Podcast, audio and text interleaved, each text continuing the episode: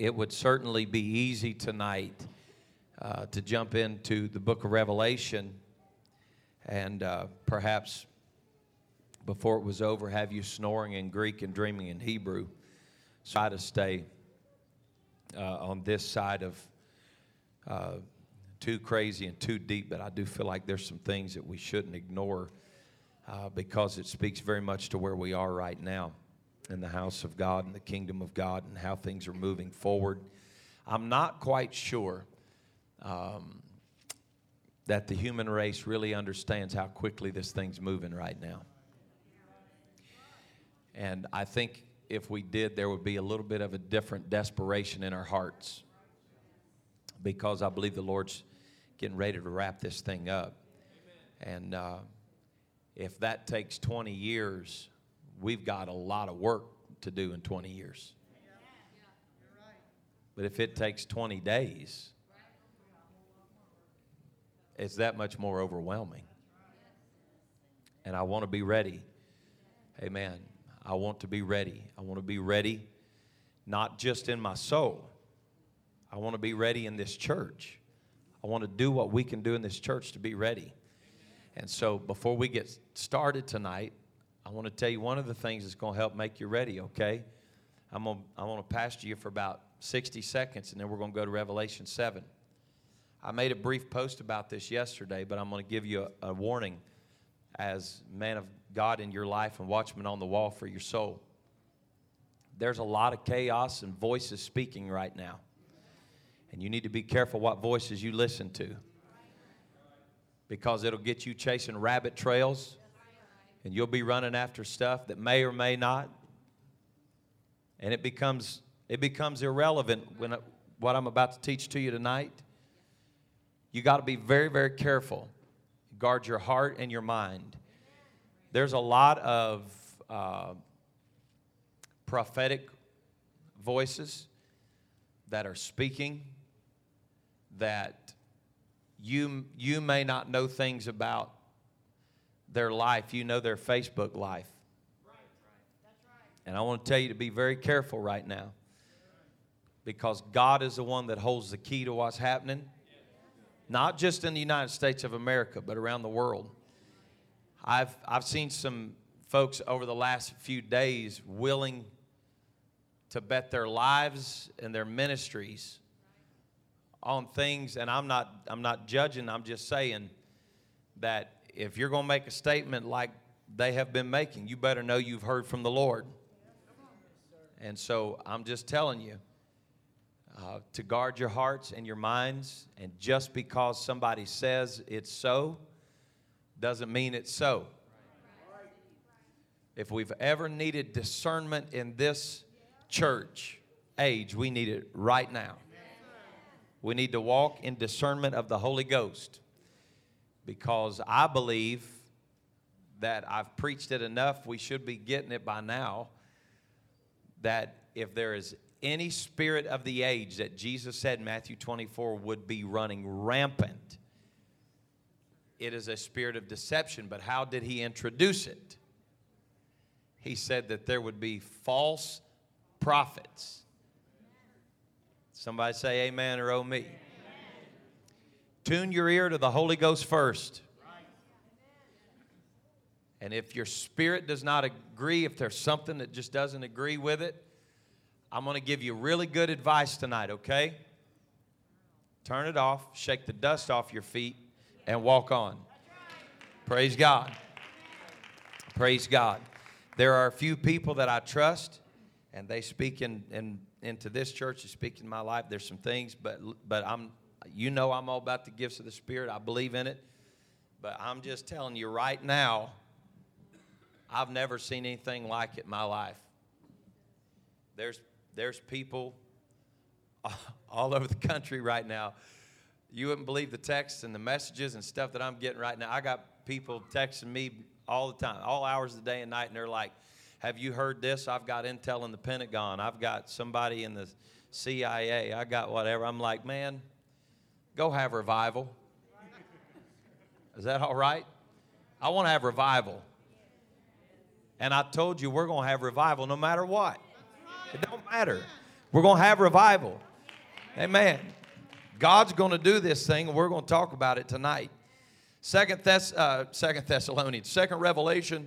Turn the book of Revelation, chapter 7, if you would. God, we hopefully there ain't a second revelation. I just want to make it through the first one.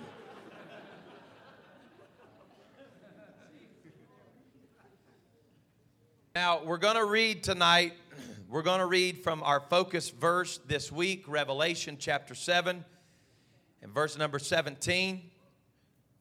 And then I'm going to go back to the beginning of this chapter and I'm going to talk to you. Now, listen, Revelation is very interesting because it's another one of those things that, in my opinion, is abused a little bit.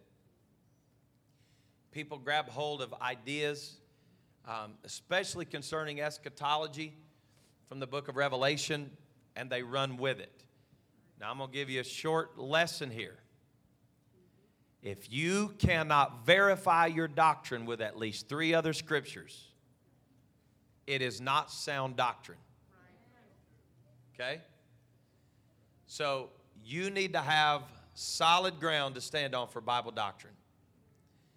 And I believe not only will you find at least three scriptures to validate word from word, but you'll also find that same principle laced throughout all the pages of the scripture. That's very important. Somebody shout context. context. Amen. Boy, y'all are preaching good tonight. Revelation 7 and 17. For the Lamb which is in the midst of all three thrones. I think I picked up the wrong Bible. I'm sorry. For the Lamb which is in the midst of the throne, smile, it won't hurt you tonight, shall feed them and shall lead them unto living fountains of water, and God shall wipe away all tears from their eyes. Amen. Do you believe it? Are you looking forward to it? I know I am. Lord bless you. May be seated tonight in Jesus' name. Um, Revelation 7 is, is very interesting to me because if you're reading through the order of Revelation, when you get to chapter 7, it's kind of it's kind of parenthetical. It's like it's it's uh, it's parentheses on both sides of things that are happening. And it's also unique in that it speaks of things transpiring in heaven and on the earth at the exact same time. It opens up by saying that after these things, what, what things? Chapter 6, seals are opened.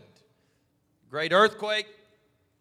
And then after these things, he said, I saw four angels standing on the four corners of the earth.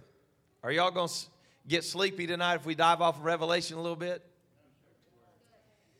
So, there's one thing that I feel like is vitally important for you to understand about Revelation, and that is that everything in Revelation is not literal. Okay? So, if you believe it's actually all literal, then when we get to heaven, Jesus is going to manifest in, in several different ways.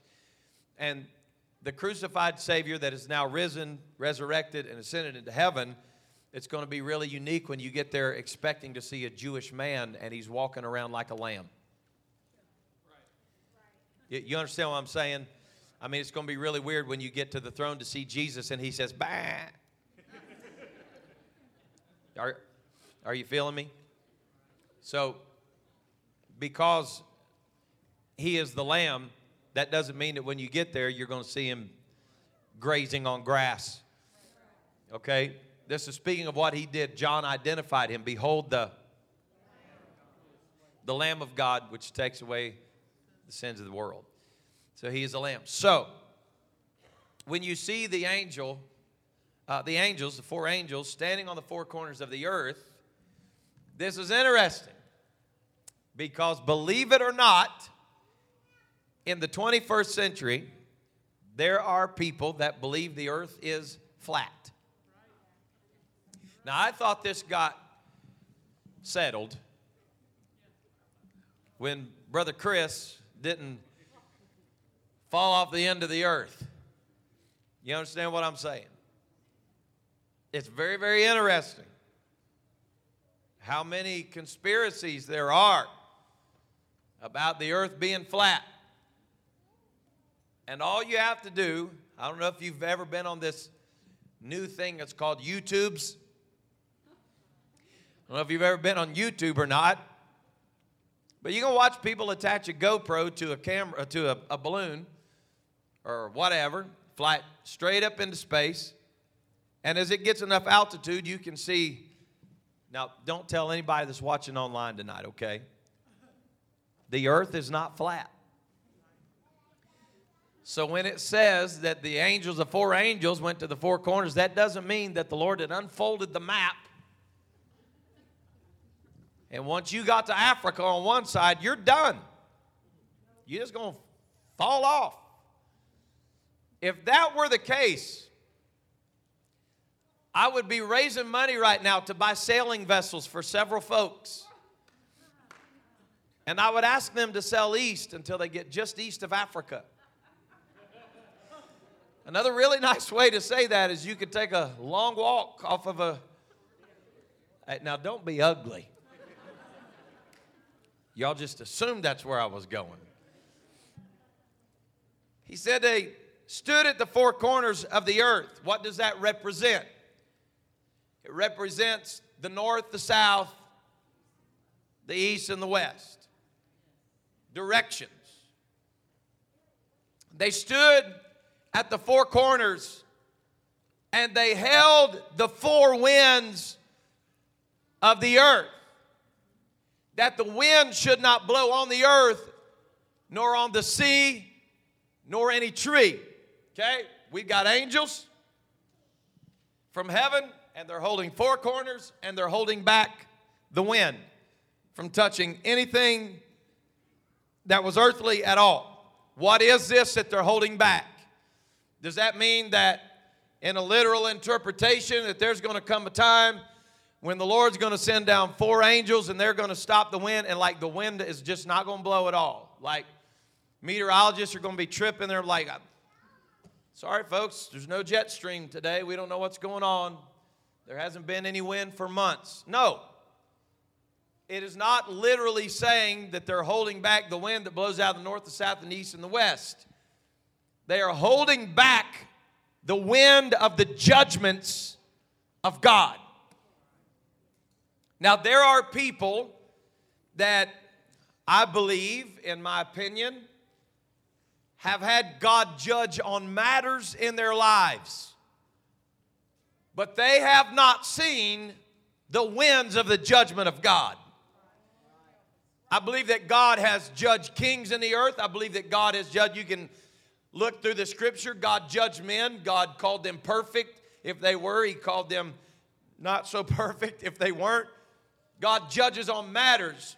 But even in the midst of calamities, there is nothing like the calamity that these four angels are holding back from the earth right now. You just think that you've seen chaos.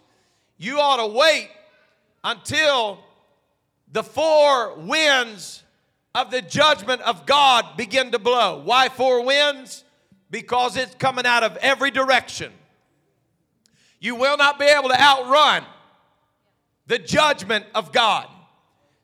This gives us insight to know beyond a doubt that above all else, you want to be sure when those angels move out of the way. And God says, move and release that wind that you're ready to meet the Lord. I believe that it's going to be in the not so distant future that those angels are going to start turning loose of those corners of the earth. They're going to move aside and be a shift in orders from their captain. And I can't wait for that day because it's going to be some powerful things that unfold. I just hope I'm watching it from the right side, if you know what I mean He said, I saw another angel descending from the east and having the seal of the living God, and he cried with a loud voice to the four angels to whom it was given to hurt the earth and, and the sea. And what did he say? He said, Don't hurt the earth, neither the sea nor the trees. Till what? Now this is this is where it gets crazy right here, and I'm just going to take him at his word. Don't do it until God has sealed the servants of our God in their foreheads. So, how many of you believe that what this means is that the Lord is going to come down with a wax seal on his ring, start punching people in the forehead? No, because it's not literally what's going to happen. It, it's so, people are hilarious. They're like, oh, the Lord's going to come down. He's going to be putting them seals on them foreheads. It's interesting. But the language is also very unique. It's not contradictory whatsoever, but we better be very careful because wherever there is the real, where there, wherever there is authentic, there's also going to be counterfeit. And I believe that the way we're going to see false Christ rise and deceive many is that it's going to be very, very similar to what the real Messiah would do and has done and has said. Let's use our minds to consider the fact that if these false Christs did not have real power, they wouldn't be able to deceive anybody. Boy, that went over like a lead balloon. If these false Christs don't have authority and power and do, your Bible says, lying wonders. What does that mean? It's lying. It is a lying spirit. It's Leviathan. It's in the earth. It's a lie. But they're doing lying wonders. And it's not the powers of God that are doing the wonders, it's the powers of darkness. I've had conversations with people that they were kind of stunned when I asked them the question about seers in the spirit, the prophetic, the seers, Old Testament prophets that we see, they're seers, and in the New Testament, we certainly need seers in the body of Christ. But do you know what the difference is between the prophetic and the psychic? The controlling spirits. That's pretty scary. Woo. Because in the end time, there are going to be people with lying wonders that are going to do it in Jesus' name. And that's why Jesus said there would be many that would say, Lord, Lord, did we not cast out devils, heal the sick, and we did it in your name? And he says, I don't know you. Depart from me. We had better get our minds sealed with the idea that not everything that says it's holy is holy. And not everything that says it's pure is pure. Not everything that claims to be righteous is righteous. How are we going to know, Pastor? You're going to have to use discernment. Woo. Revelation is a blast. You're going to have to use discernment.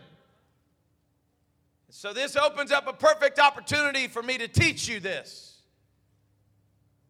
We have created a subculture in Pentecost that goes from Sunday to Wednesday, or Sunday to Thursday, or Sunday to Tuesday, whenever your midweek service may be. Here, it's Wednesday night.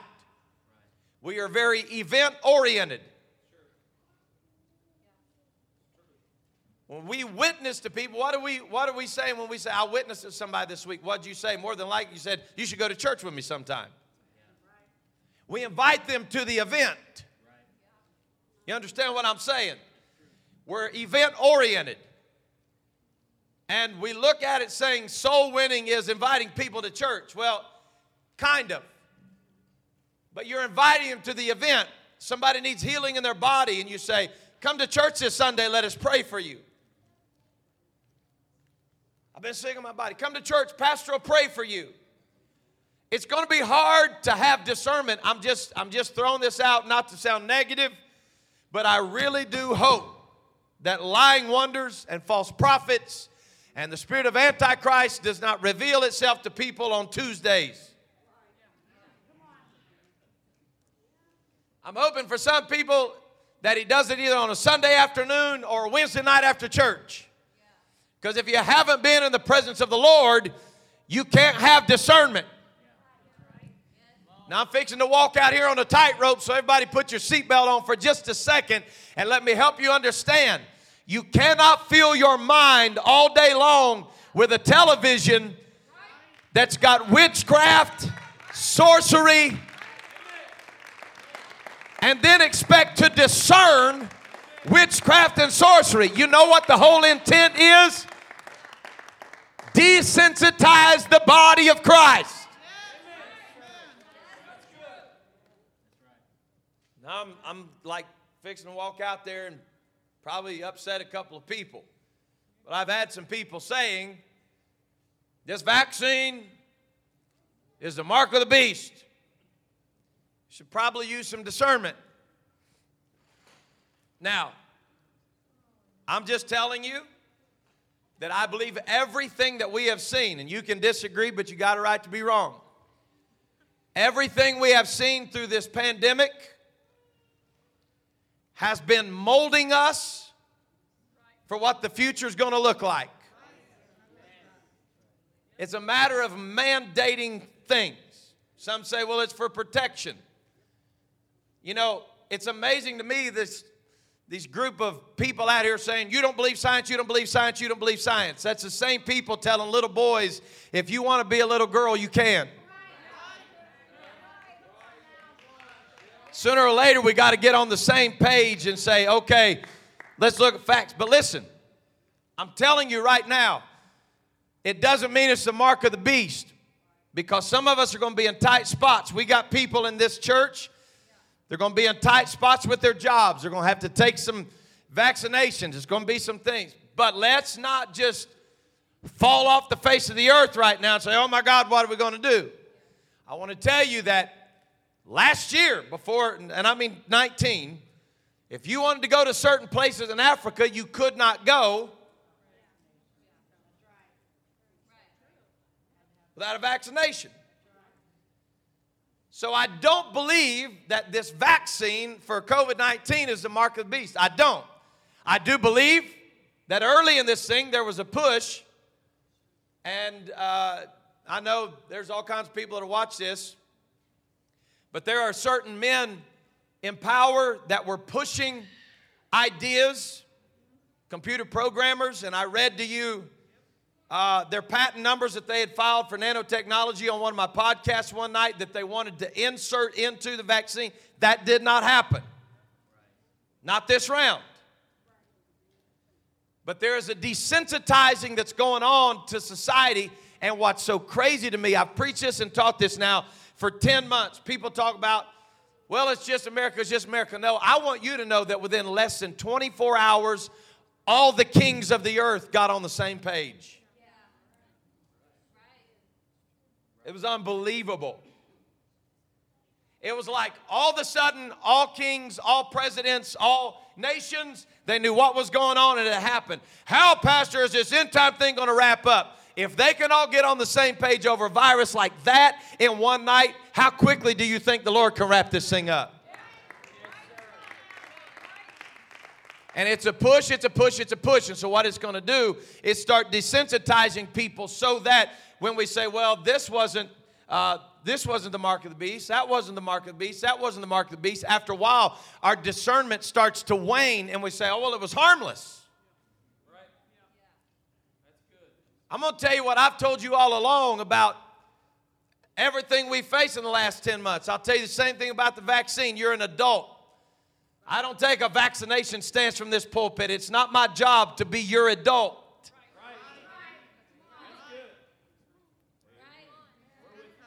It's the same thing I've told you all along. I know there people are some people aren't going to church. We're going to have church. And if adults want to come to church, you can come to church. If you don't want to come to church, you don't have to come to church. And so Is the vaccine the mark of the beast? I'll take a stand tonight and I'll tell you, not this one. Or the two that's out right now. Okay? I'm not, I don't, I don't have plans to take it. We'll see what unfolds. It's not in my calendar. But my decision does not make this decision.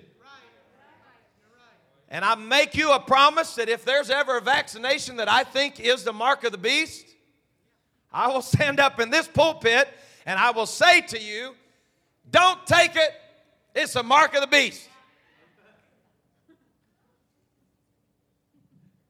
But there's a really good chance by the time we get to that point, you had better have enough discernment in your soul to know. Am I helping anybody tonight? I want to lay some things to rest in your mind. Somebody shout balance. balance. You know what's going to get you to heaven? Balance.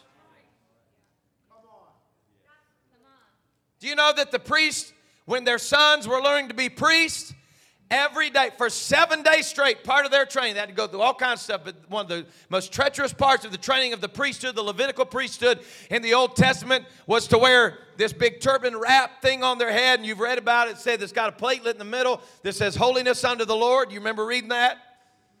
The holiness unto the lord was the clasp that held it together. It was very very heavy. You'll read different things but they say that perhaps that headdress weighed uh, somewhere close to 30 pounds. And the priest's sons had to wear that for seven days straight. That meant they had to learn how to rest with it, how to walk with it, how to do everything they had to do, they had to do with it. So, what happens if you get weary and you get leaning too far to one side or the other? Do you know what the whole point of that was? Balance. There's all kinds of stuff I could teach you about the priesthood. Why'd they wear linen breeches? Because it kept them cool. They weren't supposed to perspire on the priest garments that was soaked in anointing. So, as priesthood, you had to learn to keep your cool when it got hot. But they had to learn to walk with balance with that thing on their head because here's what happens. Everybody focus right here. I'm fixing to preach to you. Somebody shout, I got a holiness preacher. The problem with these men, if they did not learn to walk with balance and they lean too far to the left or to the right, the holiness, the clasp that held it together, if it starts leaning, it turns loose. And when holiness turned loose, the whole thing unraveled.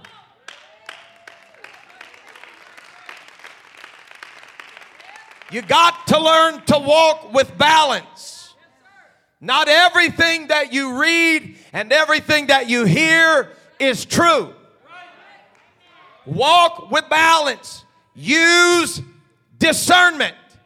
How, Pastor, are we going to know what's of God and what's not? It's called the Holy Ghost. And that's why you got to be sure you prayed up in the Holy Ghost. And you got the Holy Ghost on Monday, Tuesday, Wednesday, Thursday, Friday, Saturday, Sunday. You got the Holy Ghost at work and you got the Holy Ghost on your job. And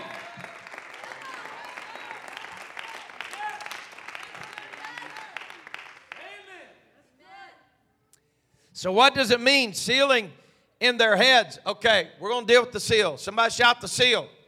We're going to deal with it. It's not God punching them in the head with a wax ring. It's not it. So, let's read a little bit further to, dis- to discover what it is if you read through this chapter. Please don't get bored on me. Is everybody okay? I'm just going to teach to you a little bit right here. And I heard the number of them which were sealed. And there were 144,000 of all the tribes of the children of Israel. Well, I want to tell you, we're fixing to put the church on the market. This is a business meeting tonight. We're closing the doors and we're selling the building because there's only room for 144,000 in heaven. Sounds ludicrous, doesn't it? But there are religions that believe that. I had some tell me one night that there's only 144,000 going to heaven. I said, Where the rest of us go? They said, Paradise.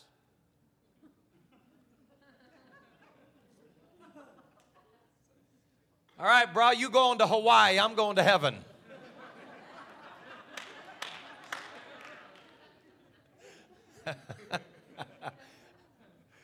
We wrestled back and forth a little bit, and they're like, no, those spots are already reserved. I'm like, I can't get in. They're like, no, they're already reserved. I'm like, I quit.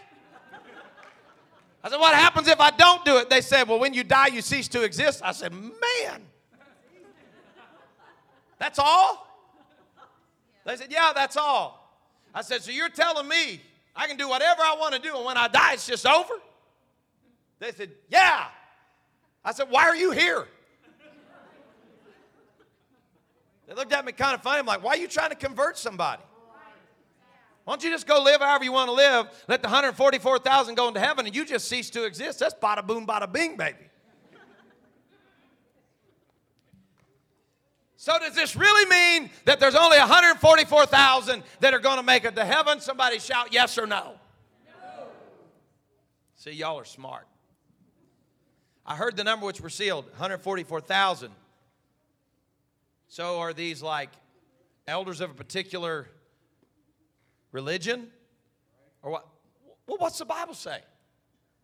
Of all the tribes of the children of Israel. Oh, I get it now. It's some of you keep reading what you'll find, isn't it? Just look right here. We're going to go through very quick. Okay, there were sealed 12,000, tribe of Reuben. 12,000, tribe of Gad. 12,000, tribe of Asher. 12,000, ne- uh, Nephilim.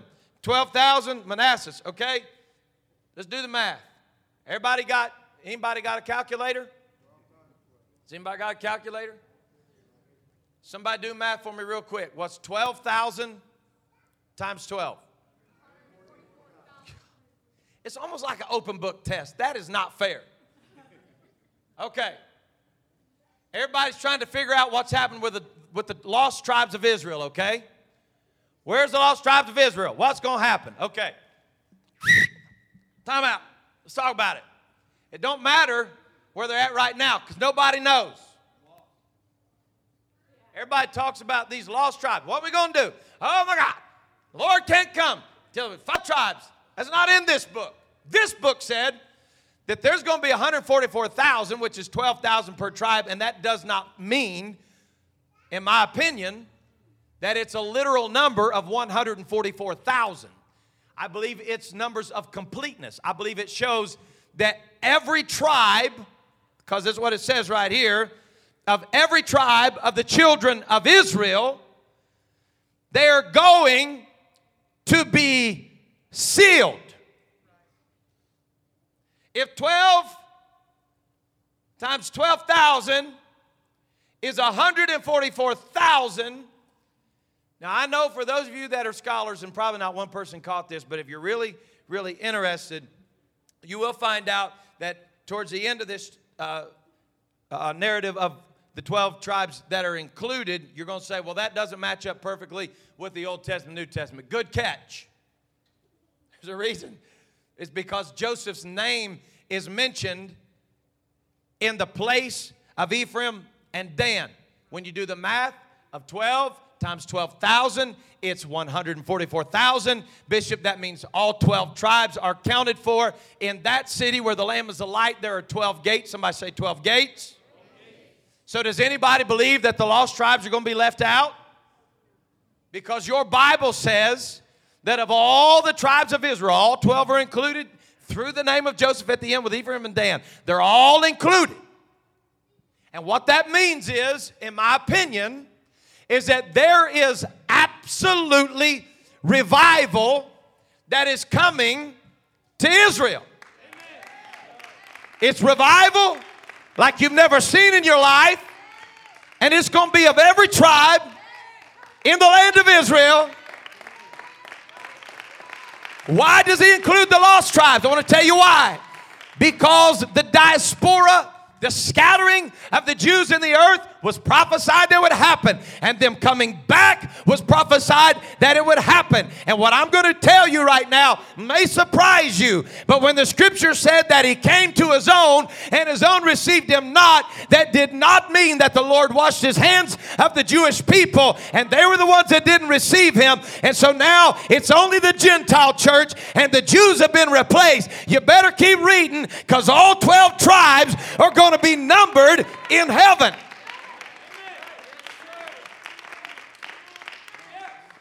Everybody having a good time? So, what's it mean then that they're sealed? What does it mean? The only other reference to sealing in the scripture is found in Second Corinthians chapter 1 and verse 22, and then we're going to go to Ephesians. Second Corinthians 1 and 22. Who also hath sealed us and given the earnest of the Spirit of the what? Is that a capital S? So it's the Spirit, the Holy Ghost. In our hearts. Let's go to Ephesians, if you're writing these down. Ephesians chapter 1 and verse number 13. Ephesians 1 and 13 in whom ye also trusted after that you heard the word of truth, the gospel of your salvation, and whom also after that ye believed that you were with what?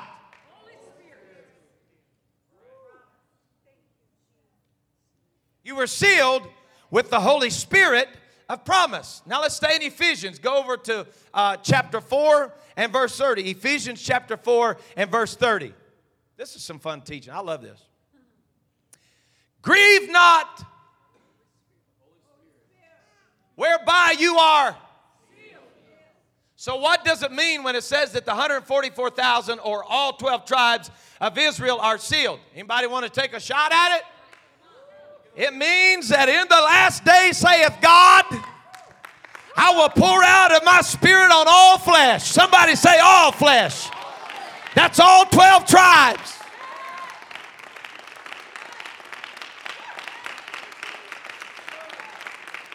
Well, Pastor, they've already missed their shot. He came to his own, his own received him not. There's a big, big problem with that because from Acts chapter 2 till Acts chapter 10, the only people that did receive him were Jews.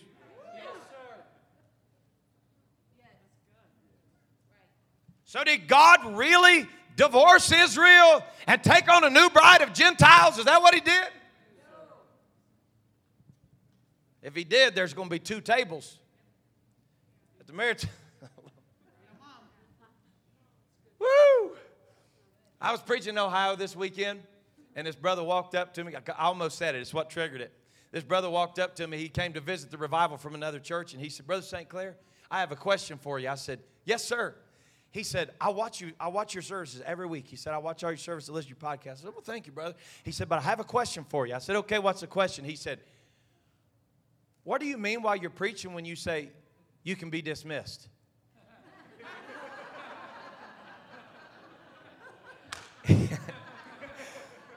he said, I can't see it on the camera. Is there like somebody that has to get up and go to work or something? I said, No, sir, I say that just being goofy. When I say something and it don't go, I just tell them you can be dismissed. And nobody leaves, so I, we're okay. Good Lord. It's like, how dare you judge me? So, being sealed in the forehead speaks of identity and empowerment. They are now identified in the forehead by a seal. It's identity and empowerment. Does anybody know what the sign of authority is in the scripture when it talks about the headship? So the headship is where authority is, is where the authority is, is in the head. And it's the head that's sealed. So the Holy Ghost seals and gives identity to those who are sealed in the forehead. Somebody shout empowerment, identity, and ownership. Why does it use the word seal? Because when a king gave the seal, it was independent of only that king. Noah, Jesus. No other king had a seal like that king. So when he said, You're sealed, Lord have mercy, I might just preach a little bit right here. I want to tell you there's no other seal like the seal of our king. There's only one Holy Ghost. And I got it, I got it, I got it. There's something about the power of the Holy Ghost. I can't explain it, but I've got it. Y'all quit acting like it's Wednesday night up in here.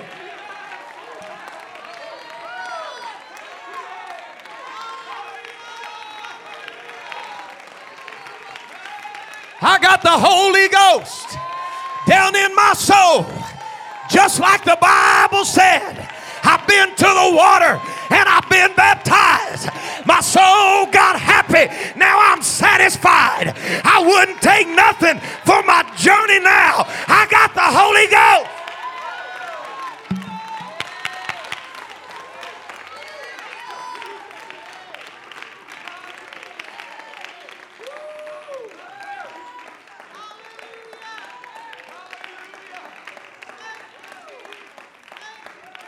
I think there's some leftover residue of Sunday up in here. Okay, y'all calm down now. We don't need nobody getting out of control on a Wednesday night. God forbid.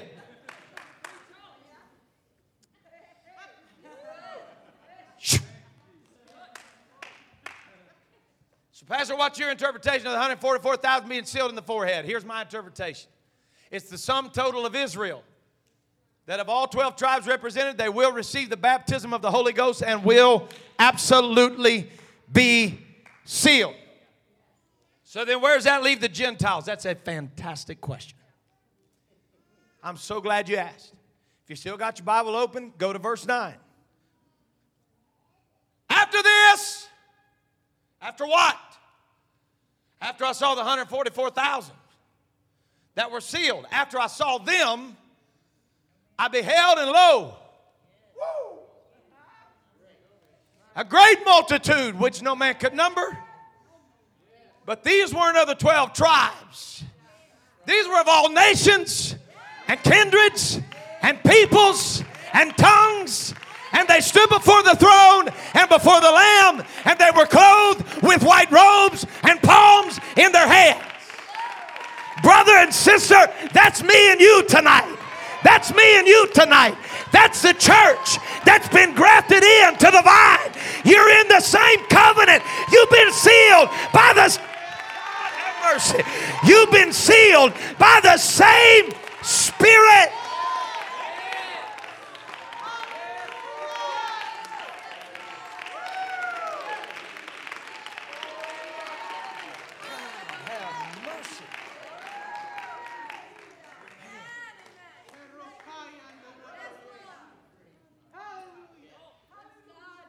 I've never seen what John saw, but I hope he saw me in that number.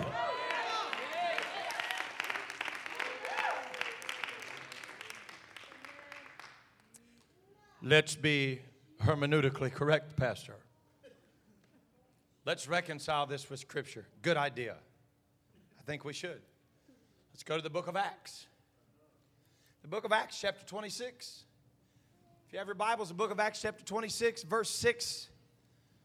Oh, Bishop, I'm just about to have Holy Ghost fit up here. I used to love when we were on evangelistic field, my dad get, get to preaching. Landon, he'd get over on the edge of the pulpit. And he'd kind of start doing the, the chicken nod. And he'd say, ah, I'm about to have a Holy Ghost runaway. I like them. Then we get back to the trailer. My mom says, Saint, you preached hard. It's true. Acts 26 and 6. Everybody doing okay? I'm trying to keep you engaged. I don't want you to be bored tonight. I feel the Holy Ghost up in here. Now I stand and am judged for the hope of the. Oh, yeah. The hope of the promise that God made to our fathers. Verse 7, please. Under which promise, woo, our 12 tribes instantly serving God day and night hope to come. Well, guess what, brother? It's in the book of Revelation that your hopes and dreams are going to come true. Ain't nobody in here believes what I'm telling you. Let's go to Romans chapter 11. Romans 11. Romans 11, verse 26. Tyler, you're amazing. Okay, here's where the room gets quiet. Nobody knows how to deal with this one. And so all Israel shall be saved. As it is written, there shall come out of Zion the deliverers. Anybody know who that is? And shall turn away ungodliness from Jacob. You've been reading in Genesis at all, in your bread charts, you've seen some of the unrighteousness of Jacob, but the Lord said, I'm going to turn that away. I've sent a deliverer. I've fixed that. I've took care of this. And all of Israel going, what's this mean? Well, it's answered. 144,000, all 12 tribes. There's going to be salvation that comes Israel. I'm pretty sure right now we've got a solid doctrine established that God is not done with his people. That's why it's important. The Lord said, I'll bless him that bless you, Abraham, and I'll curse him that curse. You know why I'm not giving up on Israel? Because the word said they're going to be saved, they're going to be sealed, they're going to be filled with the Holy Ghost. Oh,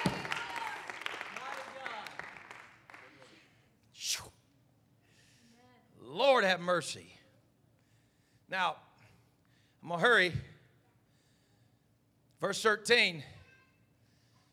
So we're looking at the number which can't, can't be numbered. They're worshiping. Their worship is pure. If you read from 9 to 12, 9 to 13, their worship is very pure, very powerful. Worshiping with angels. It's amazing. But one of the elders turned and said, Who are these people that are arrayed in white robes? Where'd they come from? Because they're not part of the 12 tribes. Who are these people? One of the 24 elders said, John, who is this? Lord Jesus, I'm about to have a fit. In the book of Acts, the 10th chapter, it said that they went over to this man's house. Cornelius was a good man. God filled him and his family with the Holy Ghost. They were all baptized in Jesus' name. It said the Jews found out that Cornelius and his household received the same Holy Ghost that fell on them on the day of Pentecost. And those men looked at one another and said, Who are these people? And the 20, one of the 24 elders was asking the same question. This is one of the elders, in my opinion, that have passed on. I can't identify all 24 elders for you, but I do believe that they come from the holy root of David. I believe they come from the holy root of, uh, of, of Abraham, Isaac, and Jacob. And I believe that one of them had a little bit of confusion, even in the presence of God, because they knew that only the seed of Abraham would be blessed. But there was something powerful that happened when that holy God of Abraham, Isaac, and Jacob robed himself in flesh and dwelt among us, and he shed his blood on Calvary's hill. He didn't just shed that blood for the lost sheep of Israel, but he purchased a bride. The elder said, Who is this that I'm looking at? And I said to him, Sir, thou knowest and he said, Who? He said, These are they which came out of great tribulation and have washed their robes and made them white in the blood of the Lamb. It was that blood that was shed on Calvary that gave every nation, every tribe, and every tongue the opportunity to be washed in the blood.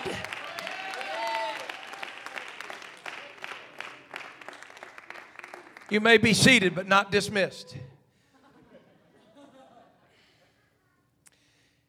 Verse 15, I love it. He said, Therefore, therefore, why? Because of what? Because they escaped their tribulation. I, could, I wish I had time to go into great tribulation and the great tribulation. The words in the Greek is only mentioned twice, and the great tribulation only once. So it's, it's out there. There's some, some debate. I don't believe necessarily that this means the Greek uh, text that this means they lived through Daniel's 70th week. In other words, I don't believe that it's speaking just of the seven years of tribulation. I believe it's saying these people lived through tribulation. So you can go to Matthew 24, go through the whole thing. Some say this all happened by 70 AD because he was talking about the temple. There's a whole lot to go in there that I'm not here to teach about that part tonight. But my point to you, very simply, that I want to make is it, it to me is powerful. I don't believe that it means the great tribulation, as in the isolated event that Daniel saw seven years. But what I believe is, regardless of whether this puts you pre, mid, or post, here's what does not matter. It all becomes irrelevant because John said they came through it.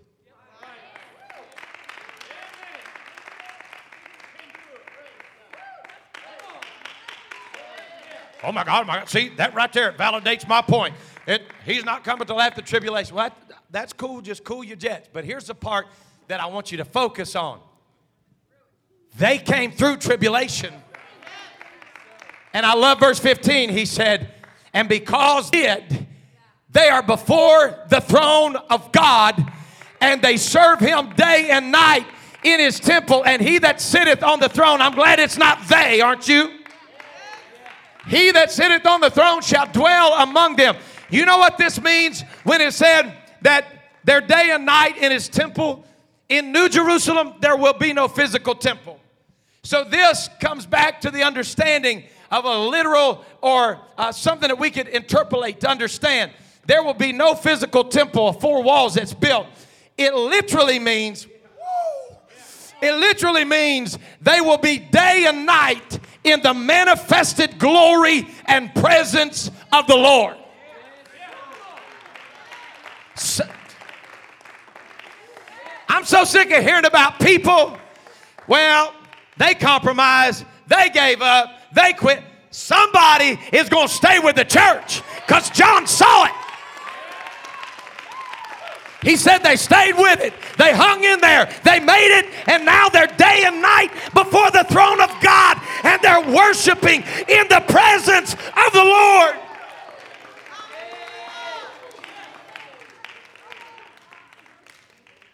What time is it? Nine o'clock? Everybody, Lord, I'm hurrying. I feel the Holy Ghost up in here tonight. Therefore, are they before the throne of God and serve him day and night in his temple, and he that sitteth on the throne shall dwell among them. They shall hunger no more, neither thirst any more. Neither shall the sun light on them, nor any heat. For the Lamb, which is in the midst of the throne shall feed them and shall lead them unto living fountains of waters, and God shall wipe.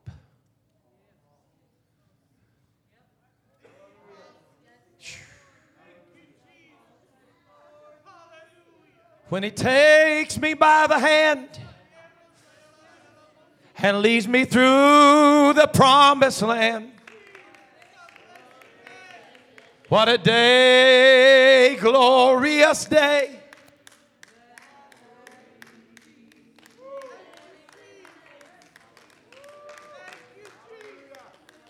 I wish I had time tonight to just tell you there'll be no sorrow there, no more burdens to bear, no more sickness, no more pain, no more parting over there.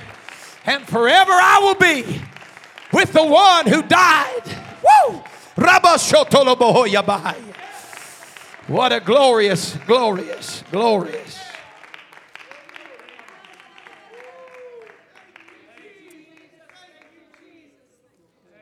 I'm hurrying to a close tonight.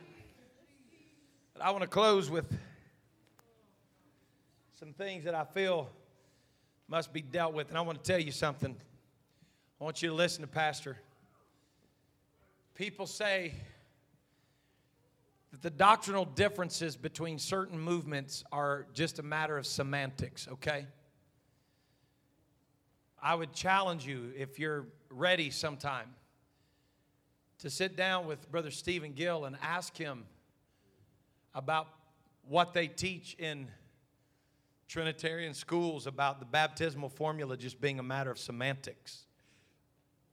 Because I'm going to tell you right now, you just listen to this preacher. You hear me? It's not just semantics.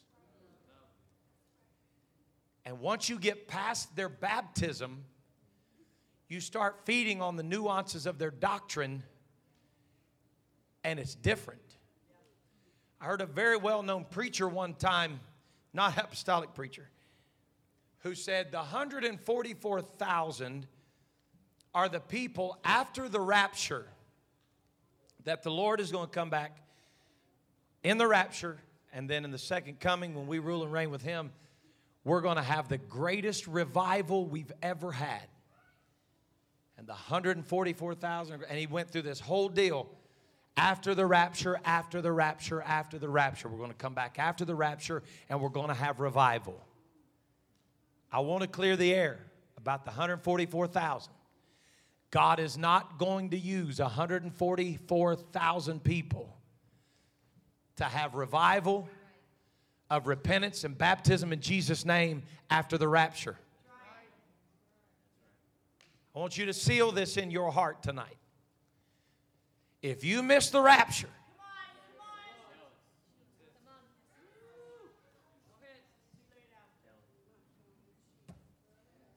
if you miss the rapture, you have missed all of it.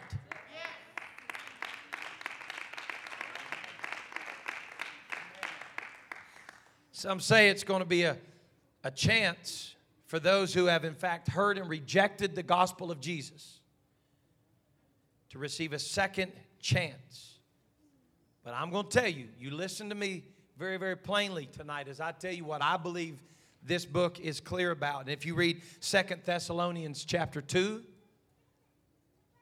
about verses 8 through 12, matter of fact, I may have it pulled up. I'll read it for you.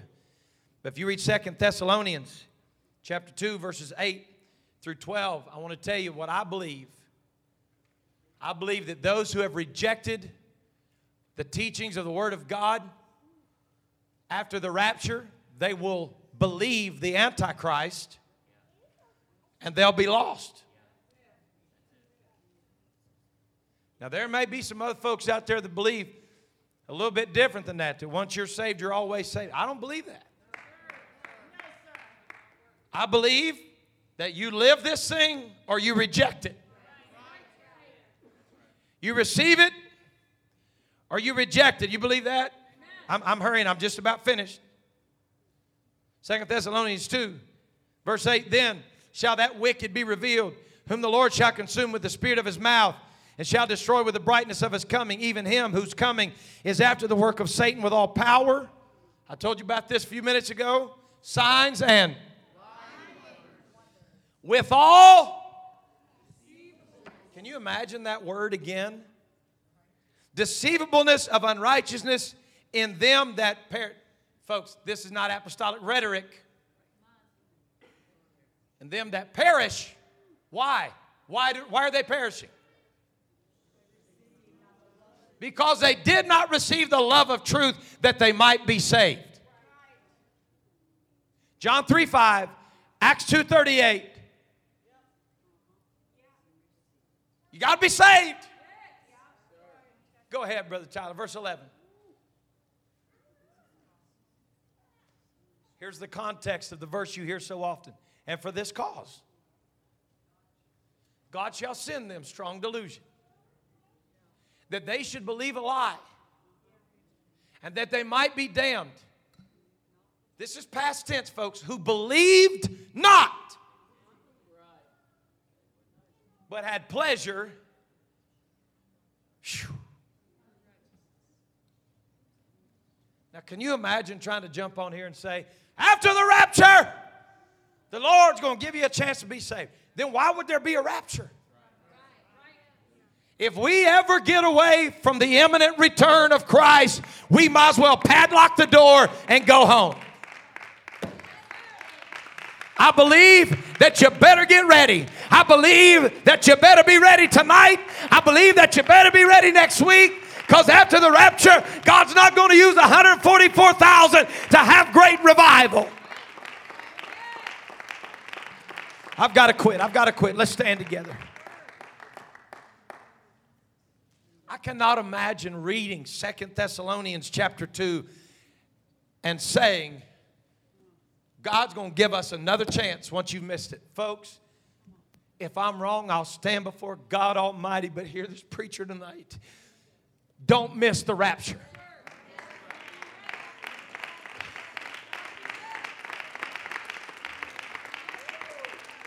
Well, preacher, that's your opinion, and I'll just take my chance. And you take yours, but I'm not taking one.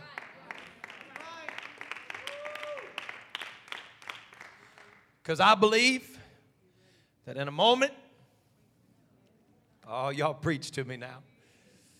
In the twinkling of an eye, at the last trump. I believe that the angel of the Lord is going to descend from heaven with Jesus Christ Himself.